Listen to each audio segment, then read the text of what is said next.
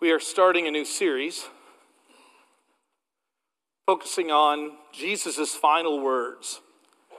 And if you only knew that you had a week to live and you had a lot to do, what would be the last words that you would say? And who would you say them to? You ever thought about that? What would be your final words that you would say to those that you love? What would be the final words that you would say to those that you have been trying to get through to and they're not really paying attention? See, most of us don't, don't have that opportunity. Death comes to many of us by surprise. That's not the case for Jesus. Jesus, in fact, knows that his time is short. So there's an added layer not only of just the importance of what he is doing, but his awareness of that importance. And I think it's good for us to at least remember this that when Jesus dies, which we will celebrate, just get your head around that for a moment. We will be celebrating the death of our God and King. Does that not sound a little bit odd that we would celebrate that? But that's what it means to be a follower of Jesus, that we would do that. And as we celebrate that, the final words of Jesus, in, in one Greek word, it's tetelestai, which means it is finished. I'm done. I have completed all that God has sent me to do. And in that last week, we can literally see him tying up some loose ends very intentionally. And we're using these next few weeks to prepare our hearts to celebrate the death, burial, and resurrection of Jesus. And, and today we're going to talk about Jesus' final words to the crowds. You know how hard it is to talk to a crowd? You ever thought about that? You know how hard it is? You, you want to know why? Because um, this brother right here brings everything that he has been going through from his entire life to just the last few days into this moment. And um, it, it's now somebody's responsibility to, to now speak to this brother like words of truth. And at the same time, to this sister different experiences, different situations. And, and the one speaking to the crowd has both to deal with. The needs are different, the circumstances are different, the, the receptivity is different. Would you, I, I usually don't do this, but will you, just in case it's your first time here, going, okay, this is weird, okay? Let me just tell you, everyone right now is thinking, this is weird. But I, I want you to do something for a moment to just get a sense. Would you please, if you can, would you stand up?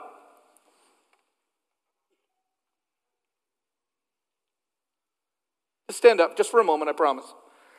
Kate, now try to imagine this conversation. See, because when Jesus is speaking in the last week, not everybody is like seated at attention. I'm not going to ask you to do this, but imagine if I said, and now go do whatever you want. Sometimes when we think about Jesus speaking, everyone is sitting and listening. No, probably on the temple steps, probably on the temple mount. There's lots that is going on, and Jesus is even trying to get their attention. Some of you can't even see me. You can only hear my voice. Can you imagine the confusion in the crowd as Jesus is trying to speak his last words, some final truth to everybody? You can be seated. But I just want us to get like a sense of just the importance of this moment and the complexity of this moment. And yet, in the middle of all of that, Jesus still speaks. Our text for today is going to be in Luke chapter 19. Because we're in the book of Acts, we thought it just made sense. And Luke wrote Acts. We thought it made the most sense for us to find these final words of Jesus to the crowds, to the disciples from the cross, and then after his resurrection from Luke's gospel. And so, if you have your Bibles, I, want you to turn to Luke chapter 19, beginning in verse 28. And we're going to see three moments in which Jesus speaks to crowds with the complexity of the individual needs and concerns and biases and prejudices and frustrations. And Jesus speaks to them. And Jesus speaks to them in different locations. We, we hope that you're following along with the videos that we are producing um, because it, it really helps me to just get a sense that when I think about Jesus standing on the temple steps, that I have a framework for that. Jesus standing on the Temple Mount, I have a framework for that. Jesus walking down through the Kidron Valley as he's speaking, that I have a framework for that. That going in through the gate, and we're going to see today the triumphal entry, I, I, got, I have a spatial recognition for that. Because Jesus is accomplishing all that God intended for him, and, and you and I are now going to sit in, in, and there's nothing wrong with this, I don't think, but in the comfort of this place and in the comfort of this moment. And we're going to hear, and I just pray that we would have ears to hear and a mind to know, and a heart and a life to respond. But before we deal with Luke 19, I just want to remind you of a, a very important, kind of a foundational way to, to look at how Jesus would speak to people. Um, in light of the complexity of the crowd, in light of the individuality of the crowd, I, I want to draw you back um, to a, a, parable that Jesus says to the, to the people. Um, Luke's all the Gospels recorded except for John. So Matthew, Mark, and Luke all record this parable. It's the parable of the sower. Because in the crowd, there is that kind of, I guess, individuality. And um, Jesus points out that in that big crowd that there is, that there is, um, there are different kinds of people. There's not a different kind of seed. No, the, the Word of God is what the seed is compared to, and the Word of God is the same, but the soils are different. The people themselves are different. And Jesus says this, speaking of the seeds that fall, he says, there, there's, there are seeds that fall to the ones along the path. And they are those that heard them and then like it's taken away from them. Like the, the, the soil is hard, and it's because it's a path, it's, it's not able to respond. Jesus then goes on and says, And to the ones, the seeds that fell on the rocks, they are those who, when they hear the word, they get excited, but because there is no root, they're starved out. And Jesus says, And as for those what fell among the thorns, they are those who hear, and then he uses that word again, but the worries of this life, and Luke records the deceitfulness of wealth, chokes it out. So that every time, not just me, but anytime the word of God goes out, because I'm not the only one saying it, I hope that you, during this entire Easter season, are looking for opportunities to share, to witness to who Jesus Christ is, what he has done, and what he has done in you. That as you look out at the world where God has placed you, that you look with eyes and, and a heart and a mind that can see opportunities to share the same word that Jesus describes, the same word that Jesus speaks, that you're not only listening this morning so that you might have a better understanding of who Jesus Christ is and how you can be obedient to him, but you're actually listening this morning so that you might be more encouraged, that you would find the courage to share that good news this Easter season. And when you do that, to just recognize that the same seed falls And there are those that never hear it. And there are those that hear it briefly, but there's really no root. And then there are those that respond to it, and, and then it just literally gets choked out by this world. And yet the sower continues to sow seed. I love that reminder. Sower knew that this would be the response. Jesus knows. Jesus is not going into his final week all depressed. Wow, three years, and this is all I have? 12 people? Seriously? I, I, just, I'm looking back on my life and I'm wondering why I came. No, Jesus knew why he came, and he didn't say on the cross, it didn't work. He didn't say, I tried, but I've done it. See, Jesus' responsibility is to sow the seed. Jesus' responsibility is to be faithful and obedient to everything the Father has called him to do. To allow by the power of the Spirit to the seeds to do the work. And therefore, beginning in Luke 19, beginning in verse 28, we're going to begin by looking at three different narratives, three different stories where Jesus speaks to the crowds some very powerful words of truth that hopefully will, um, will shape our thinking this morning and then shape our behavior for the rest of this week and the rest of this Easter time. The first thing Jesus says to those, and it's in that triumphal entry moment, Jesus speaks direct words to the crowds. He's talking to those people who know how to say the right words but they don't have complete devotion. Can you see that in the sowers? They know how to receive it, but they don't know how to keep it. They know how to, to, to, deal with certain situations in life, and it can even look like they're responding in faith, but it's just a matter of time. It's just a matter of time before, in the end, it's, their faith is shown as, as not having any kind of substance. Jesus warns against making quick, quick um, assertions about who he is and your love and your devotion to him, when in the end you're not in it for the long haul. Morgan said it.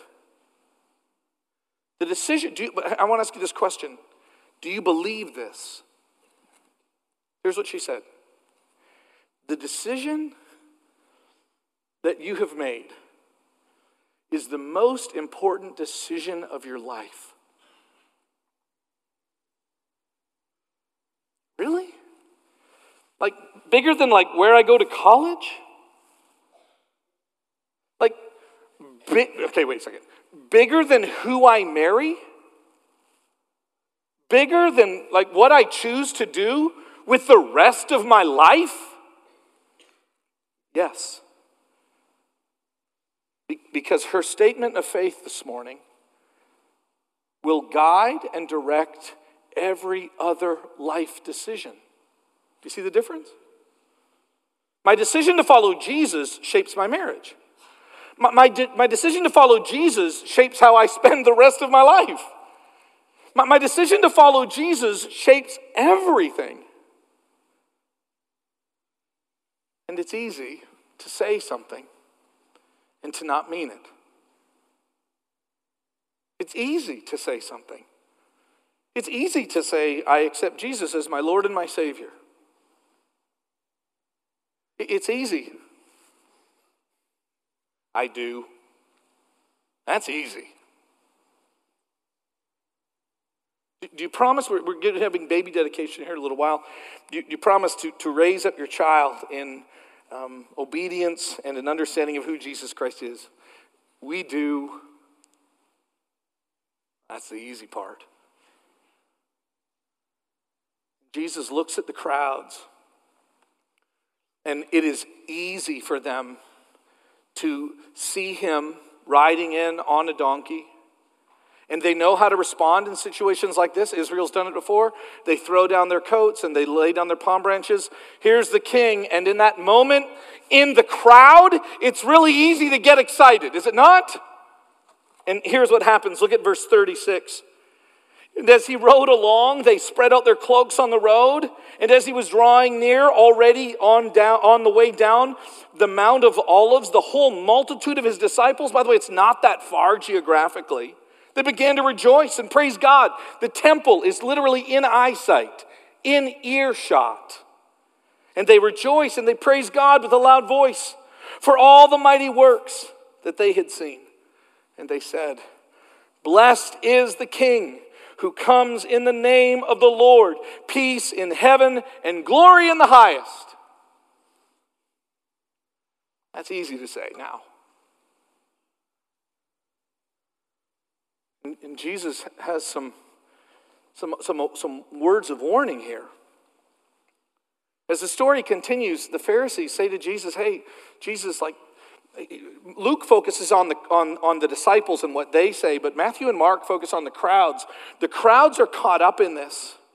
And, and, the, and the Pharisees say to Jesus, Make your disciples stop saying this. And Jesus makes the bold statement. We, we, most of us know this. If we grew up in church, we know this.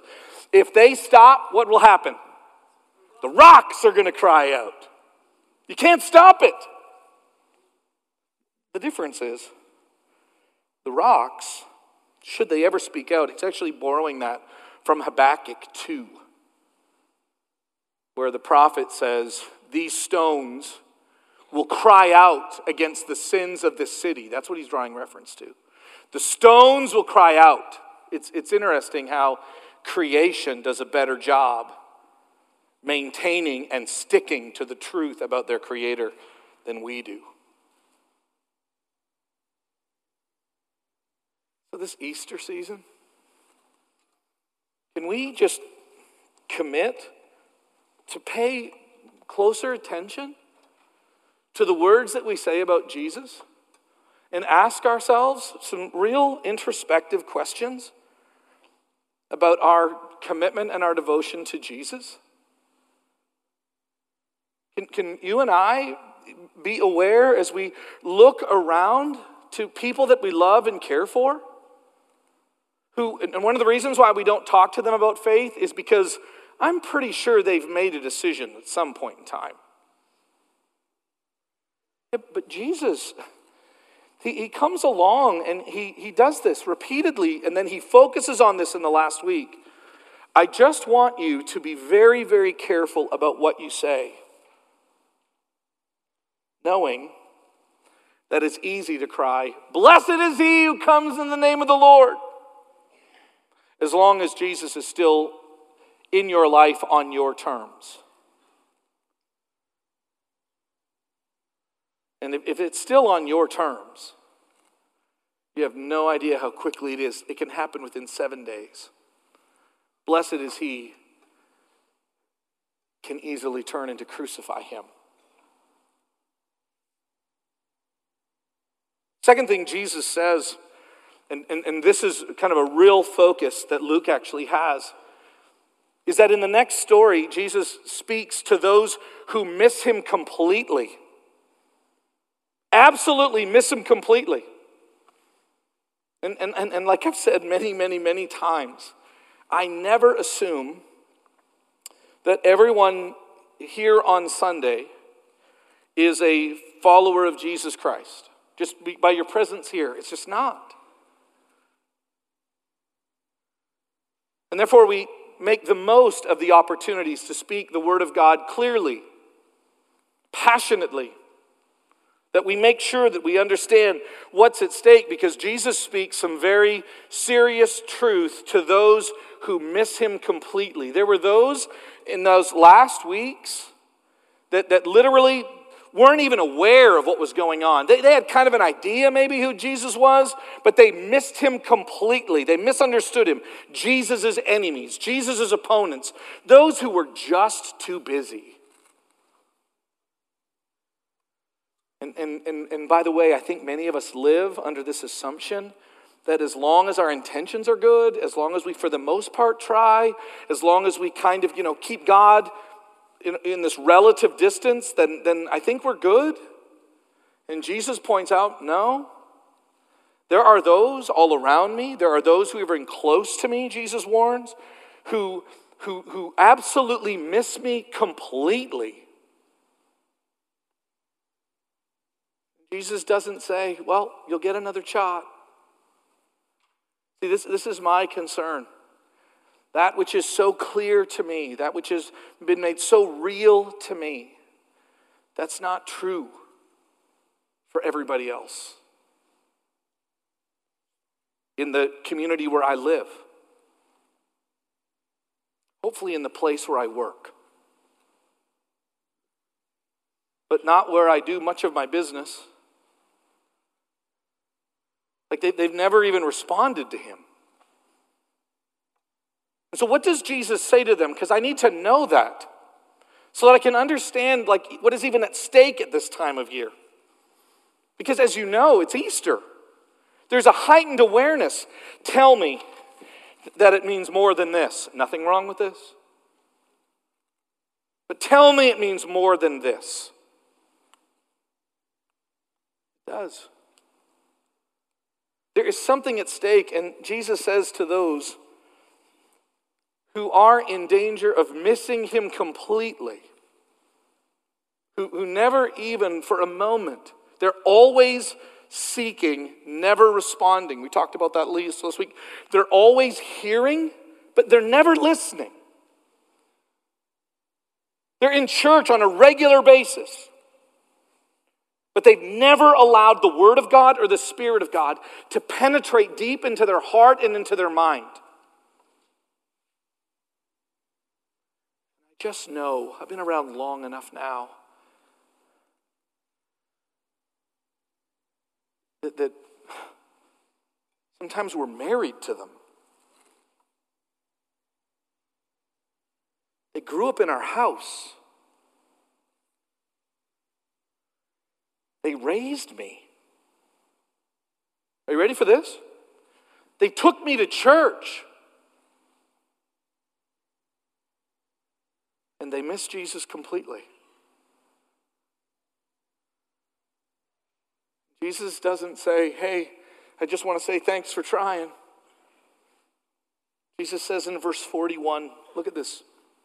And hear me, it's so good for you to see the heart of our Savior, who in his last week of his life, as he prepares to die, he, he does so willingly and he does so with this great sense of purpose, and he does so very compassionately for those who are going to oppose him. That's the heart of Jesus, and that's the heart of God. Verse 41 And when he drew near and he saw the city that he would die in, he wept over it, saying, Would that you, even you, had known on this day the things that make for peace. What he's saying is, if you only knew, like, what God's ultimate plan for you was, if you only knew that when I came, I came with this deep desire to reconcile you to God, if you only knew the, the love that God has for you and the plan that God has for you and the peace that God has for you, but now they are hidden from your eyes.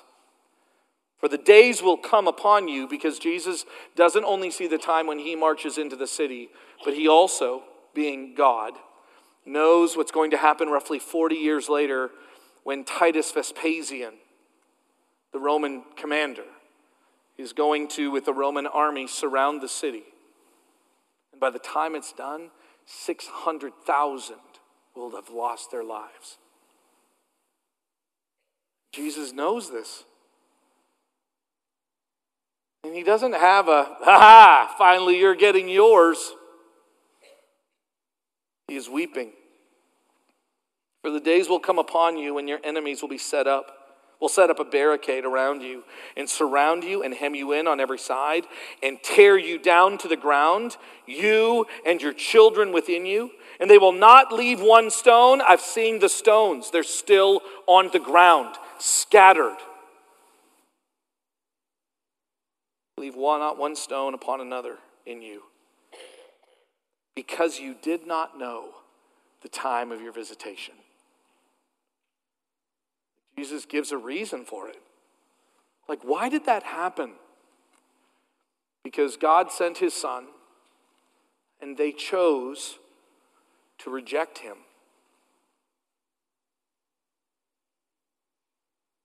And that is why this Easter season, it is so important for us to make sure that those around us or that those that God has placed in our path, that not only do we have an opportunity to celebrate what God has done, that not only do we have an opportunity to eat and to drink, to have fellowship with one another, but those around us who aren't aware, who've never responded to who Jesus Christ is, that we share with them the reality of God's love for them his care for them, and the fact that God knows where the future is going. And he weeps over them. I just can't help but think of this passage and wonder like where is my heart missing a step? Why are my eyes not filled with tears? The beauty of Easter is that God loves and cares for us not only enough to die for us, but before that, to speak the truth to us about what's at stake. And that's what Jesus does here, speaking to the crowds. If you only knew, if you only knew what's at stake. Can I just remind you, brothers and sisters? Like for those of you that have received, faith, for those of you that have received the gift of the Spirit, for those of you that have peace with God and are comforted, what a great joy. Now, can you look on the city that God has placed before us? That God has planted us in? The people that He has layered up around us?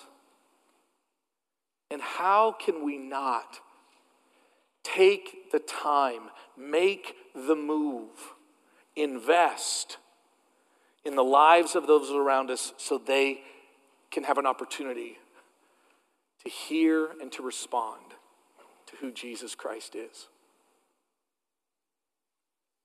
Lastly, Jesus actually speaks a word. I, I really think this is probably like the largest group of people, especially on, on, on a Sunday morning, maybe even a little bit still in the Midwest. But Jesus is going to speak to those who believe that they are safe and they're not. This one always makes people uncomfortable. And, and, let, me, let me restate something that I like to state whenever I deal with texts like this. I'm not here at all to cast any kind of doubt on the faith that you have placed in Jesus Christ. Not, not, a, not a tiny little bit. That after I'm done sharing what Jesus teaches here, I pray that for those of you that have trusted Jesus with your sin problem, those of you that have confessed, those of you that have a genuine trust in Him on that final day when you meet God face to face, that you are nothing but strengthened and encouraged. But for those of you, those of us that are playing more of a game. Maybe you don't even know it. For those of you that have loved ones that are playing a religious game. And I don't even mean that like negatively. I don't mean like they're playing a game and their hearts are wicked and evil. Well, their hearts might be definitely wicked and evil, but they're good people. They're just it's, it's kind of what we do, you know? It's, it's this time of year. We just, we go to church. It's just this time of year, you know? We, we, we, we, we have an Easter egg hunt. It's just this time of year, you know? We, we dress up. We go to church with mom. It makes her happy. Jesus speaks in this last encounter in Luke 19. He goes up onto the Temple Mount and he sees religious people playing a religious game. And by the way, we, all, we, we want to kind of attack the money changers. Yeah, they're the ones. Actually, that doesn't seem to be the problem. I think Jesus goes after the money changers not because he's angry just with them. I think he looks at that entire Temple Mount and he realizes these money changers are the ones that are allowing and permitting for this whole charade to just continue. Flips over the tables. Like, God does this a lot in the Old Testament. Like, I'd rather you didn't sacrifice anything to me if you're not going to take me seriously. He says this all the time. Like, I'd rather you not be religious.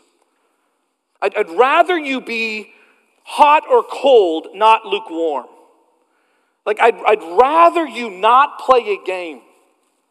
I'd rather you never say maybe. Say yes or no. I'll take a no over a maybe. That's what God says. Jesus flips over the tables of the money changers. He is essentially grinding all of the worship on the Temple Mount to a halt. Why? Because Jesus knows that in that final week of his life, there are still a lot of people that are not devoted to him, that have missed him completely. And there's a lot of people that, especially in that Jewish context, like they think they're fine because they're Jewish. And in our context, they think they're fine because they're American. They think they're fine because they're a good person. They think they're fine because they've never done anything that bad. They think they're fine because they come to church. They think they're fine because they're on one of our fit teams. They think they're fine because actually they help serve communion. They think they're fine because they bring their kids to church. Jesus says, like, none of that is true. Look at verse 45 of this text. And when he entered the temple, he began to drive out those who sold saying to them, It is written, My house shall be a house of prayer, but you've made it a den of robbers. A couple years ago, when I was teaching this, preaching this, studying this through Mark's gospel, I, I never really kind of understood. I thought Jesus was kind of mad that money was things were happening at the church. That's kind of how I'd always thought about it. And then I really began to think about what a den of robbers is. I, I, I get it. It's supposed to be a house of prayer. I get it. That makes total sense to me. What do you mean a den of robbers? Oh, you know, the place where robbers come and there's money, so these guys are stealing from the. No, that's not what a den of robbers is. The robber's den is what? The place where wicked people go to feel safe. And Jesus says that's what you're doing on the Temple Mount. You somehow feel like you can rob God you feel like somehow you can not respond to God and then show up on the Temple Mount. Um, what's this going to cost me? I got to hurry up. I got a bunch I got to do. How much? Uh, I'll take two turtle doves and I'll take a goat. How much? I, I really got a lot to do. How much? Okay, boom, boom, boom. Got it. Okay, thanks. Go back. Hey, I'm here. Do my thing. Yeah, here's my goat. Couple turtle doves. Are we good? Okay, tell God hi for me. I got stuff to do. That's what they were doing. And Jesus says all of that has to stop because this temple is coming down. He is speaking some very painful truth to those who believe they're safe when they're not. And it's for that reason that I just can't share with you Jesus' final words to the crowds without you hearing danger of playing religious games with God. For those who earnestly seek Him, He gives of Himself freely. For those who love Him and are grateful for what He has done, God pours out His Spirit in abundant measure. For those who even struggle with faith, maybe that's what maybe that's what you're dealing with right now. Maybe you're even concerned that this might be you, but in the end what it is is you are really working through your own sanctification. There are some struggles that you're going through, there are some difficulties that you're facing. I just guarantee you, in an audience this size, there are a number who are I'm not saying you're being malicious. You have no idea who you're playing with You have no idea the stakes of this. It's not a game. You have no idea the stakes on your life. Jesus says, This is the beauty of it. Like, I love you and I care for you. Like, I want you to respond to the reality of who I am. I come to die for you so that you might have life. See, my concern is, is that somehow we have deceived ourselves. 2019, Stillwater, Oklahoma, Sunnybrook Christian Church, 1015, Sunday morning, March 31st. You don't have a Jewish dilemma. You literally have um, the opportunity to hear and respond to who Jesus is, or just kick that faith can down the road one more day, week, month. And I just think it's important that you understand what's at stake. And therefore, for those of you that say, man, I'm, I'm so glad that my faith is real and genuine, even as I struggle through it. Maybe, maybe you, you, you hear this and you think, no, my faith is real, but there are some people in my life I'm deeply concerned about. The good news is you don't have to worry about being the judge. You're not. I'm not. You'll never be. I'll never be. But there are some real conversations that need to happen in light of this warning. It seems like one of the greatest concerns that Jesus demonstrated are those people who feel like everything is good with God. That assumption is just wrong. This Easter season, maybe what God is asking you, what God is asking us to do, is just to lovingly, with great compassion and care, just follow up on some people that you know have expressed some kind of faith in the past, they're, but they're still really resting on the faith of their mom or their dad or their wife or their husband or their, their good works that they've done. They're planning on getting their taxes done sometime in the next couple of weeks.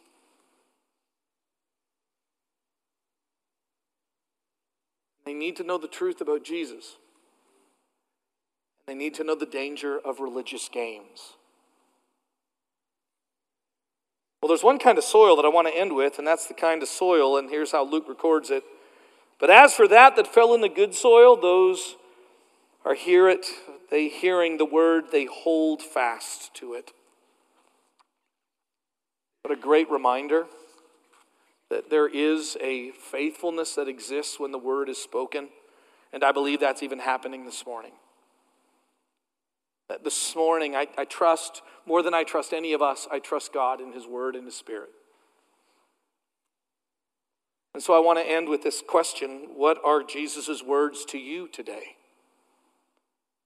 As we begin to think through what it's going to mean for us to gather, those of us who've expressed a faith in Christ, as we close our service, what is it going to mean for us as we gather around and we remember the death and the burial and the resurrection of Jesus? What are Jesus' words to you?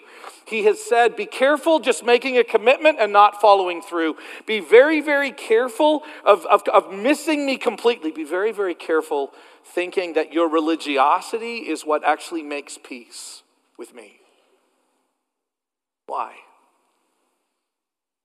Because what makes peace with us is nothing less than Jesus' entire life, his entire death,